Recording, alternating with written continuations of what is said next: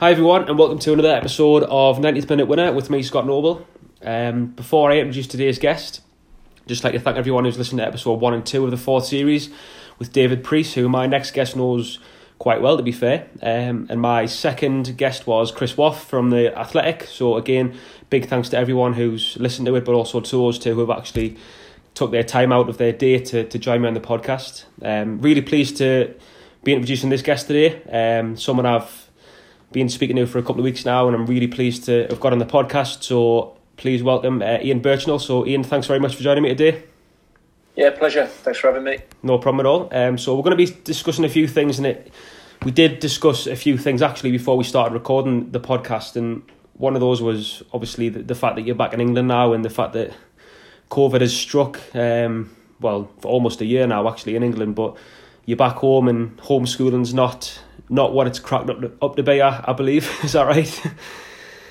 Yeah, no, it's uh, definitely not what it's cracked up to be. We've got we got three kids. Luckily, the, the nursery's open for the youngest one, who's a boy, who's two, and then the two girls are five and six. So they're at like uh, one's reception class, and then the next one's year two. So we're getting like streams of work every day for for me and my wife to, to try and get through, and and it's no joke, you know, like trying to sit down and teach them, and and I can't imagine a full class of like five and six year olds. I don't know if I don't know how my patience would, would go with that, but one's enough. And uh, and like going one to one on work, it's it's um, yeah, it's a bit of a grind doing that. But you know, we're getting through it, and and uh, we're counting the, the weeks down, you know, until hopefully we can get back into the school. So yeah, it's uh, but it's it's interesting, you know. It's you know when you work in football, you spend a lot of time away from the family, so kind of trying to look on the positive side and say, well, actually, I'm around the kids you know, probably the contact that I've had with them since the summer, since I, left Östersund.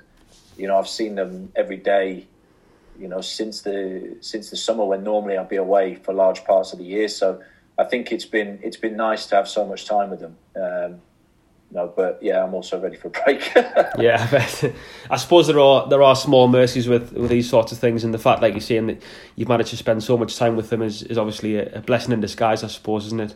Yeah, yeah, absolutely. Yeah. Yeah, cool. Um, so just again off air, if you like, we were discussing what we were going to go through today, and it's one of the things we always do at the start of these episodes is a coaching journey, but there's a specific area of your coaching journey I'm really keen on um, delving into it a little bit deeper. But um, but firstly, if you want to just take us through where it started for you and obviously where you're at now. Yeah, I mean, I, I, I, didn't have a playing background or, or, a playing background to know, so so no, never played professional. Was never in a professional club. Um, just played, you know, always played, but not a, a level to, to talk about. So um, I, I, kind of went into the coaching process quite early. I went up to university, studied at Leeds Met, studied sports science, and then got a job with the academy, kind of working in the football in the community and um, those kind of grassroots projects and from there I got an opportunity to work with the academy after a couple of years. So I kind of my first like steps in were with the under eights, under nines at Leeds Academy. Yeah. Great like grounding really because a lot of top coaches were working there in the, the youth and they were producing a lot of players. So I think that was a, a good experience. I ended up staying in, in and around Leeds and Leeds Academy for about four years. Then I moved to Bradford. I was at Bradford City for three years, working more with the older age groups like 14 to 16 and bits with the youth team. Um, and then like kind of parallel to that because they were not full time jobs. Parallel to that, I was the head performance coach at the University of Leeds. So I ran the full football program for the University of Leeds. I did that in total for seven years.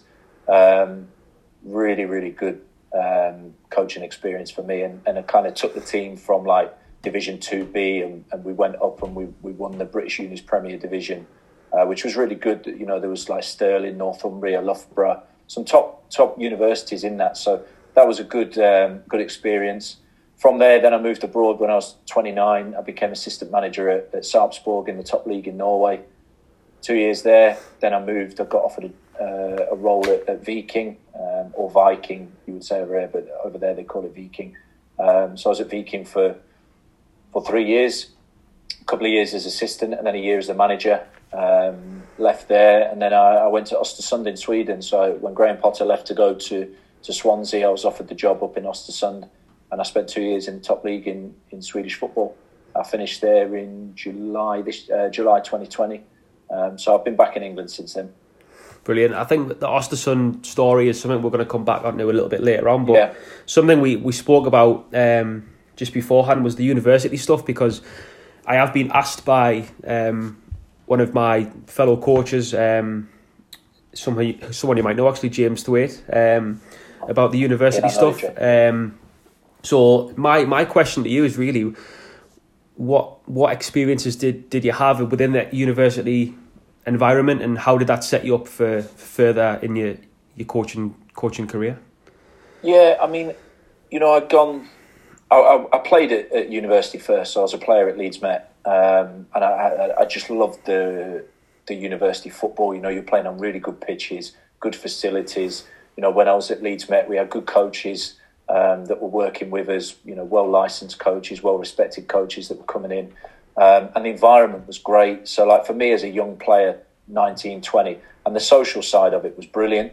So I knew the value just as for the player of how important to some people's lives the university football was and um, had a real profound impact for a lot of people. So I got the opportunity when I left to go across to Leeds Uni, um, the academic uni, they say, um, and uh, and I ran the football program there. They had no coaching, no formal coaches working in there. Kind of was a red brick uni without a history. It wasn't a sport uni, so it didn't have that much uh, infrastructure for the football. So I just went in and took control of the full program. You know, four teams, sixty players, structured the training for them, um, and it, and it was really really good. I mean, for me, I'd done a lot of work in the academies, and I'd got a lot of sessions and a lot of creative sessions and a lot of stuff for the younger ones for football development. But you know, the, the players were coming and Although it was enjoyable, every player wanted to win. You know, they, Yeah. they really wanted to come and win for the university, and so it was like, if you like, the first kind of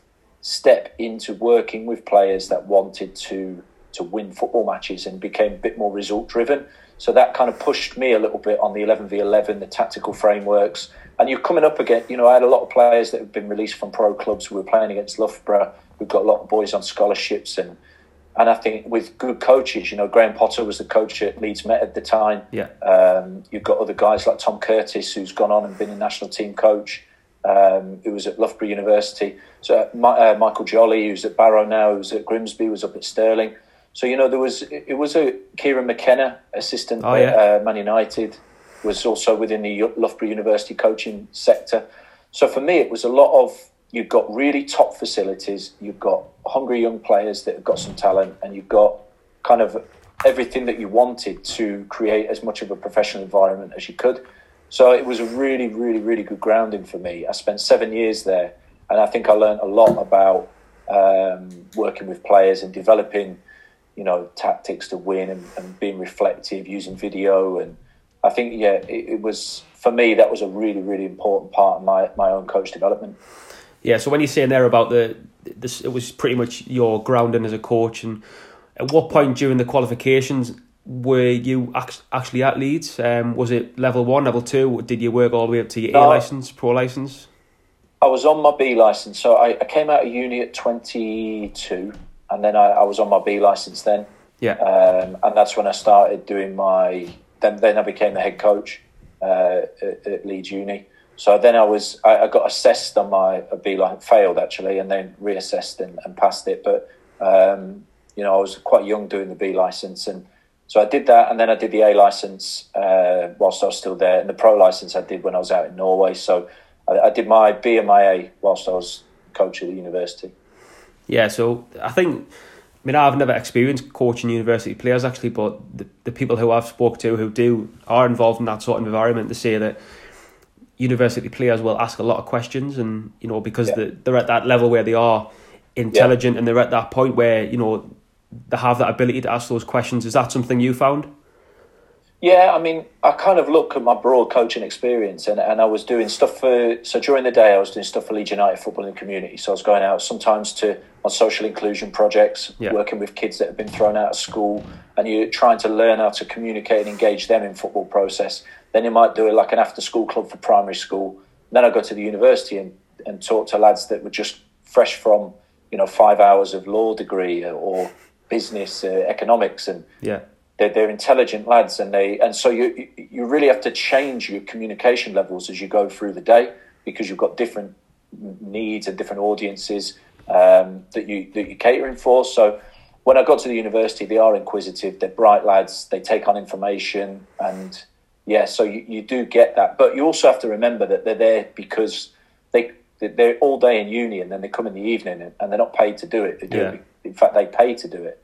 Um, and, and so you also have to consider. Look, I've got to put things on that they they want to do as well. I can't just go through like hours of boring tactical because it improves me as a coach. I've got to get a balance that you know they're, they're here for two two three training sessions a week.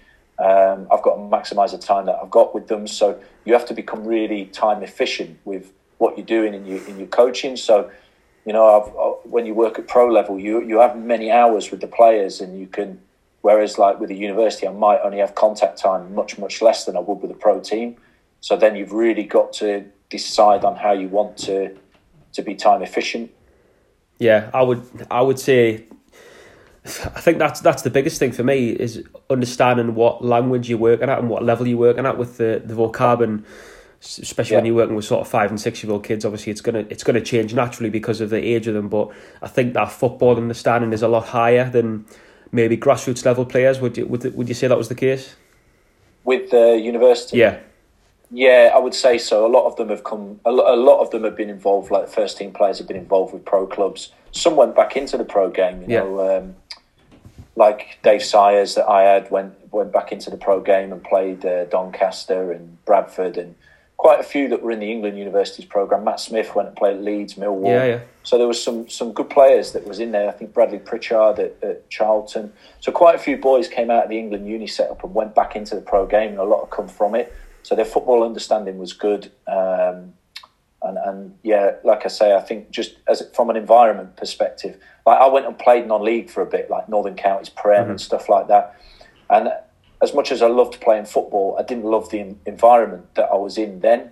It didn't, you know, it didn't fit me coming from university football. The university football sector for me was a hundred times better environment. Um, so I think that's that's what I was really keen to be a part of when I when I finished uni to try and stay in that that sector. So anybody looking at getting involved with university football, I would I would recommend it massively as part of your development.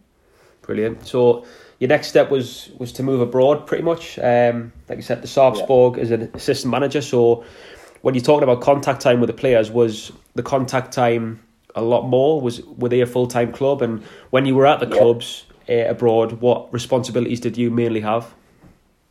Yeah, I mean that. Yeah, they they were top league, so they were full time. Um, you know, so playing, we were. I was going from university football to then coming up against Rosenborg and Molde and um, you know coaches like Solskjaer Yeah. and Ronny Deila and guys like that. So it was a, a really it was a big step, but and we had good, we had a good team that year in in Sarpsborg. It was newly promoted, and we came in, and our, our kind of remit was to keep them up. But we had some really young, good young players like Mohamed Elyounoussi at Celtic now. Yeah. Uh, you know, he was 18 coming through then. so, yeah, we, we obviously had a lot of contact time. It was like, it was just, for me, I'd, I'd spent like nine or 10 years doing five or six different coaching jobs to make up my income. You know, like football and community, academy, university, inclusion projects, everything. And then suddenly it was like, right, you're assistant manager now. You just got one focus, one team. So suddenly I was like, I felt like I was blessed with an unbelievable amount of time to like really go into detail in every aspect. So that was great for me. Um, I went in with Brian Deane. Brian was uh, helping me out at the university, Yeah. and he got the job and then brought me with him. And Brian was like more of a manager type, you know. He, he was really, really good with the players, good with the press, like the kind of management, but the on-field coaching. I think he knew that that was my strength. So he kind of said to me, "Listen, you you do what you're good at. You run the sessions. Um, we'll we'll talk through the sessions together, and then you get you get out and do them." And um, you know, he, he gave me a lot of responsibility on the training pitch to kind of drill in the identity um, and, and create the sessions. And that kind of freedom for me was brilliant to get that kind of trust and autonomy for the the training from from the manager. Um, so yeah, that was my, my main role when I went there. So when you went to, from an assistant manager to a manager, did your role change in terms of did you stay hands on or were you very much the Brian Deane mold and saying now the assistant manager will take more responsibility? No, I, I, stayed the same. So I went to I went to Viking as as assistant, and they kind of recruited me for the same reason. They've mm-hmm. got a, a, very experienced manager um, that have managed the top big clubs, you know, in, in Sweden and in Norway, in in Jonevret, um, Swedish manager, and but he was a very much a manager. And in Viking, you kind of needed that yeah. because it was a big club and it was a lot of politics. Not not necessarily negative, but there was a big history in the club and a lot of things off the pitch to kind of um, be challenged with. And I think Kjell was a player there, and then he, he really knew how to deal with that. So he, he took a lot of that weight off of my shoulders and then just let me run with the training again.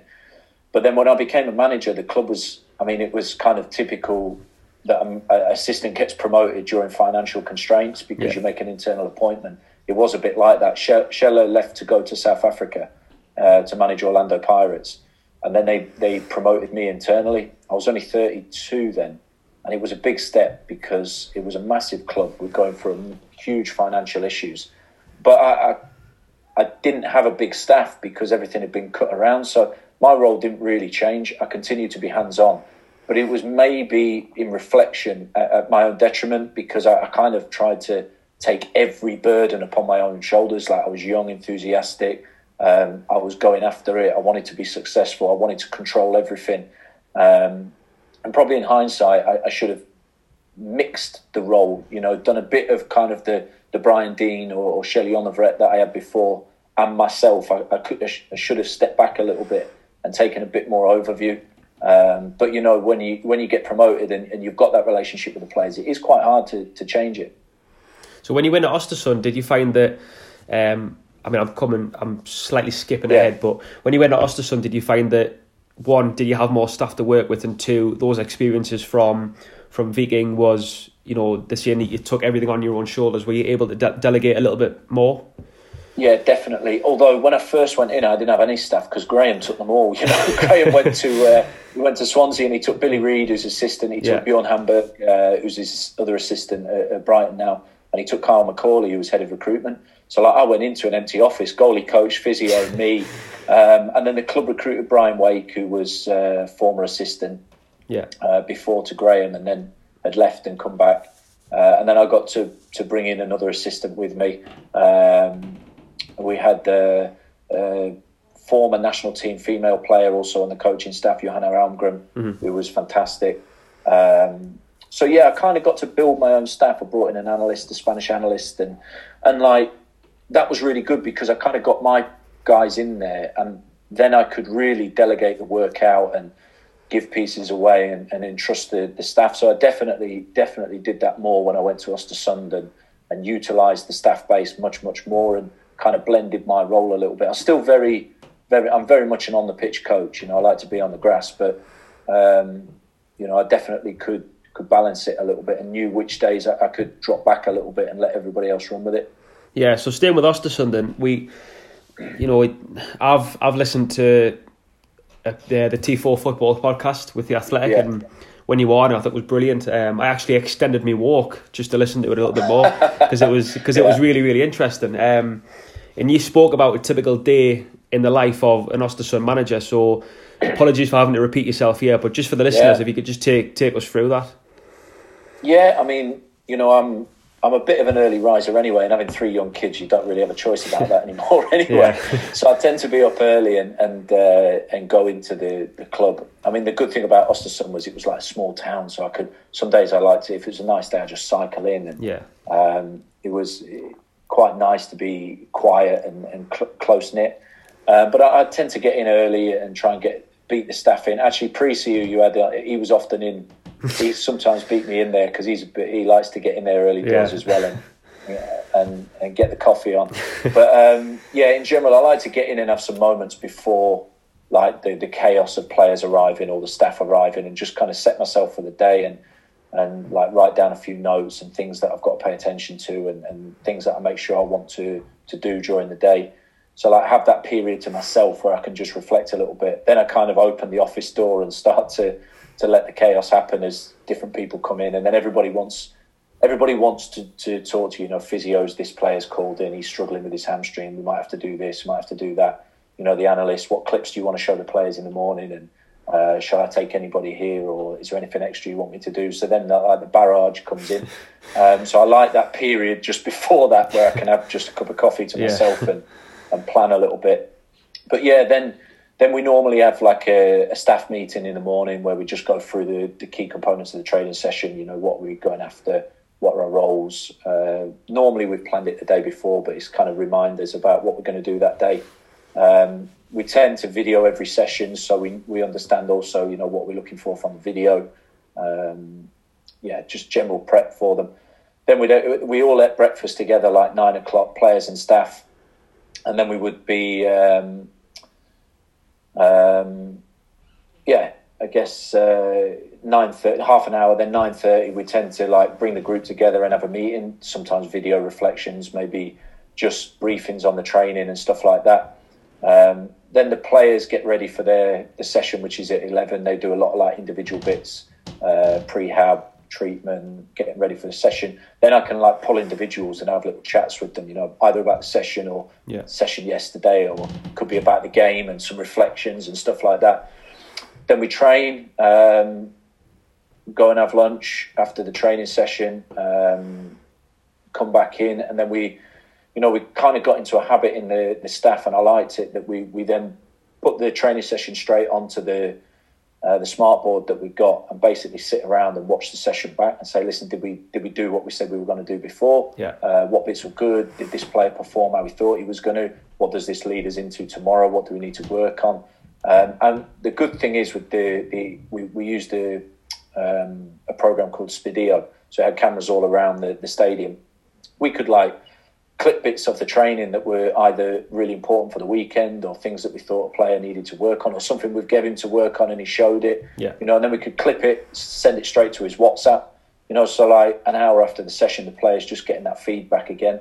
Um, so we tend to spend the afternoon doing that. And then, yeah, sometimes there's a, a double session or video meetings again in the afternoon. But generally, a lot of the, the, the next part is like either player meetings or planning with the staff session for tomorrow. And then, like, um, any we do a lot of opposition analysis, so we tend to watch lots of the opposition. Sometimes I watch it by myself. Sometimes we watch it as a group and say, you know, look, what do we think? Um, because I'm I've been a coach that likes the discussion, you know, likes the debate and and like to challenge each other on those kind of things. Um, I think it's quite healthy. So we the problem is when you've got guys like Precy um, and the other guys that we have, everybody's so passionate about football. We end up talking for hours and hours on the session and players and thoughts. So sometimes I'll be getting a call saying like, "Are you coming home?" I'll be like, "Yeah, yeah, we're on our way, we're on our way." So yeah, I mean, the thing in Oster Sundays, we had a brilliant staff group. Uh, I think we really enjoyed the, the the work that we did together, and because of that, it was easy to be in the office for long hours and, and talk football all the time. Um, so yeah, I mean, they're, they're, they're typical days. They, they could be long days, but you know, you, you're doing something you love, and it's and it's football all day. So there, there was never any complaints. We we all enjoyed it. Yeah, I just want to go back to when, when you said about being able to bring your own staff in. So, apologies again if, if you haven't repeat yourself. Yeah. And it, it's obviously something which has been mentioned to you a few times the fact that you um, went in after Graham Potter, and Graham Potter had Yeah. pretty much built Östersund to, to a really successful club and obviously made it into the Europa League, um, playing against Arsenal. So, when you went in, you did you feel like you had to change much? No, not really. Um, I mean, they'd obviously been on this journey that was unbelievable. Um, and, you know, you have to respect that when you go in. You have to respect the job that Graham had done over the seven years, which was, frankly, unseen before in Swedish football. Yeah. So at what point you, you kind of go in and go, well, I'm never going to be able to do what he did. That's just a fact. I can't take them up four divisions because we're at the top now. And the, the, the gains that we're going to make are very marginal now. You know, we the, the season before I went there, they were in the Europa League knockouts and they were fifth in the, the top division with 50 points. And, you know, you go, well, there's not much more we can do with this team Yeah. um, you know, it, most things are going to seem like a, a failure. So I guess the key is look, let's try to keep a level of continuity. We don't need to change lots and lots of things. We, the first thing I need to do is go in and understand what's being good. And then I have to talk and listen a lot to the people that are in there, players, staff, uh, personnel, and, and say, look, you know, what I don't want to do is come in and, and go right now. It's my way. Graham's gone. We're going to do it this way. This is our direction. I think the club were clear on the, the identity they played with, and, and I played with a, a, a similar, not exactly the same, but very similar the kind of way to Graham, and had the same kind of football interests and mindset. So I guess that's why I was recruited. Yeah. Um, so it was more a case of like, look, I'm going to go in and see what I don't need to do that first before I before I realise what I need to do, and then I kind of after that was like, okay, talking with the players, this, this, this, and this have been unbelievable, but they still feel like this can be better and this mm-hmm. can be better yeah. because nobody's perfect. Yeah, There's still things that they felt they could get better at, and then I, I, I just went directly after those things straight away. Um, and that that was good. You know, we had real success in that first year. I mean, from the Europa League team that Graham had, they sold like they sold Fouad Bachirou, who's now at Forest. Saman Ghoddos, we sold, um, who's now at Brentford. Mm-hmm. Ken Sema went to is at Watford, and then Brwa Nouri, the captain, went to Indonesia. Sotiris went to FC Copenhagen. So you probably have five, six, maybe five, six of the best players in Swedish football at that moment. Yeah, went out the door together with Graham and his staff. Mm-hmm. So it was a hell of a a job. But you know, we finished sixth that year and 49 points, and we conceded a penalty in the 93rd minute of the last game of the season. Otherwise, we'd have finished on 52. Oh. So really, to to look at that first season, and I said, well, you know, we kind of maintained what had been going on before, despite losing all the staff and half the team. I think it, that in itself, that continuity was really, really important because I think the big question mark that everybody had at Östersund was know, what are we going to do when Graham leaves? Yeah. Because he's not replaceable. And I think that kind of just settled everybody down a little bit that season. And, and uh, yeah, we, we, we did a good job that year. Yeah, great achievement to be fair to follow in the footsteps of, of Graham. Yeah. Again, I, I, I'm definitely not making comparisons at all. You know, you're your own man, you're your own coach, and um, great achievement to be fair. So obviously you left Östersund in was it July last year? So yeah, what happened to, to in in that sense? Yeah, I mean, a lot of changes have gone on. So going into the, like the second year in the club, we we then kind of had to recruit like eight, eight, nine, ten players because we'd lost so many. We brought a lot of players into the club. Um, took a while for them to bed in, but at the same time, we had the best start to the next season the club had had before, and, and we started really brightly. But in the summer, it, it became difficult. We lost another four or five players uh, that we had to sell. The economy wasn't great, um, even though you know, kind of going into it, I was thinking Europa League success, uh, a lot of player sales. There should be finance there, um, but you know, the, the the chairman that was the chairman that took the rise was uh, together with Graham was in, in trouble off the pitch for some financial irregularities. Yeah, um, and he basically had to kind of step down. There was a lot of negative press around that. Um, he, he, got sentenced to, to prison, um, although he's appealed it now and it's under appeal. But mm that that caused a lot of chaos and turbulence. And with a young team, suddenly a lot of sponsors were pulling. There was economy problems then, um, and it, it, became quite a stressful end to the season. You know, the target then was look, we've got to keep, keep our place in the league. And it, even during that time, the, the federation withdrew our license to play in top league football. Mm-hmm. So even if we stayed up on merit, which we did, they wanted to relegate us anyway on financial irregularities. Right. Um, thankfully, we stayed up and then we appealed it and, and they gave us our place back. But it was a lot of stuff going on um, in my own like personal side. You know, my wife's father was very sick and he sadly passed away in, in, in March um, this year. And, um, you know, it's a challenge for the family at that point. You know, yeah. my wife had been away, her father had been sick for a long while. And um, I think then when COVID hit, and it, I could see that resources. There was a big change of chairman and board. Resources were stressed. So I sat down and had a, a conversation with the club, very open conversation with them, and I think you know we we didn't really agree on the path that the club needed to go on. Um, I was very clear with where I felt like it needed to go. They were not really on the same. We we weren't seeing the same pictures. I think it was an opportunity for me to say, look, you know, I've got a long contract here, but maybe the best thing is that we we part ways and and that I go this way, you go that way, and and um, and that's what we did. So so I left in July. It was two really really good years, really interesting years. Um, I was pleased with the job and pleased with the kind of squad that I left. Um, you know when I've gone. but it was it felt like it was the right moment for me and the family to get back to England, get the kids settled into school, and kind of look forwards to a to a, a new or different challenge.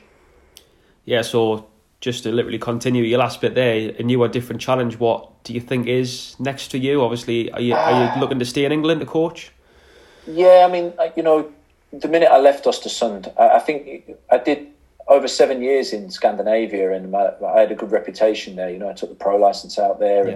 and, and I think straight away I had phone calls about roles immediately back in Norway, and and uh, and, and most recently I've had interest in Denmark, but I kind of have been going, look, I don't know what, you know, I have to consider everything, the family, and maybe I want to give it a little bit of time to see how things are uh, are in England, what sort of opportunities present themselves um, before. I think I'll always have an opportunity back in Scandinavia yeah. because of what I've done over the past seven years. But I think I'm quite open, really. You know, whether whether it's part of um, part of a, a, staff at a higher level. Um, that that would interest me. You know, I, I love being an assistant, and I'd quite happily go back to, to that kind of a role in the right environment, um, or, or, take on a head coach role um, at a club in England. So, I think uh, I'm waiting to see what what things come up. Um, I've not jumped. To, I've had one or two bits of interest, but not.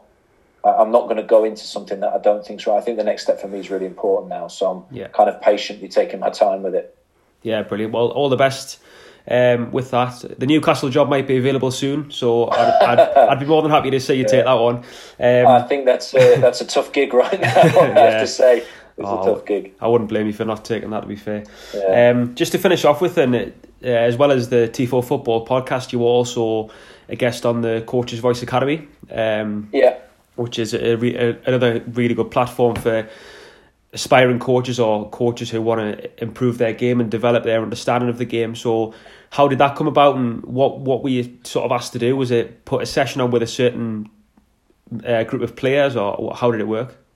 Yeah, I mean, the, the, the first kind of contact I had with them was when I left uh, Viking back in, so that would have been 2017. And um, I just got a phone call from them and said, you know, they were kind of taking a different angle on on coaching and they wanted like a broader range of coaching experiences that can kind of reach out to you know it's good to have they, have had guys like you know they've had like Mourinho on there. Yeah. um, and obviously Mourinho will resonate to a certain level but they need different stories at different levels. So yeah. and like I guess my story of kind of going through academy coaching university coaching um, a lot of young coaches can probably resonate with that. So I think they wanted my story and, and, and also my story from, from Viking and my experiences. And I, I felt like, look, I'm going to be totally open with what I was good at, what I was bad at, and and uh, because I think that helps other coaches learn, um, and I'm all for that. So I did that, and then then I, uh, you know, I was obviously then I went into Östersund and I was busy, um, but I came back and I had a break, and they said, look, during the break, would you like to do like a masterclass mm-hmm. session? So then they, they set me up in, actually, it was with like a university team in, uh, I went down to the Hive in Barnet mm-hmm.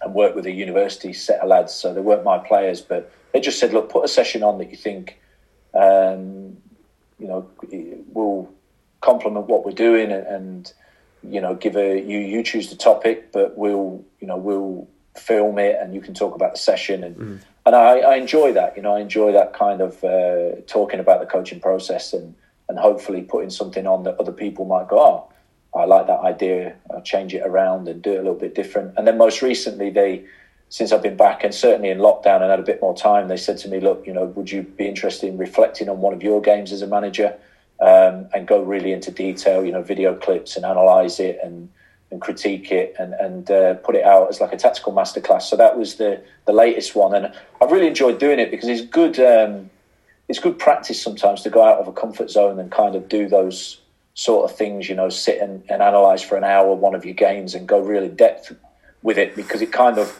you know sharpens the sharpens your own process. So. I think it's a really, really good platform. I have to say, Coach's Voice, and they, they do it really, really well. Some of the, the coaches they've had on there and the sessions are are excellent. So I'm happy to kind of contribute to platforms like that for sure. Yeah, I, I agree with that. It is a really good platform as well as as well as others. But I would definitely recommend anybody that hasn't hasn't watched the masterclass or the session yet to to do both because I've watched it a couple of times and I'd be happy to watch it again because I took a lot from it as well. So uh, personally, from me, thanks very much for that. Um, but it's been another amazing chat um, with another brilliant guest. So uh, I'd like to thank you very much, Ian, for coming on today. It's been a, it's been a fantastic episode.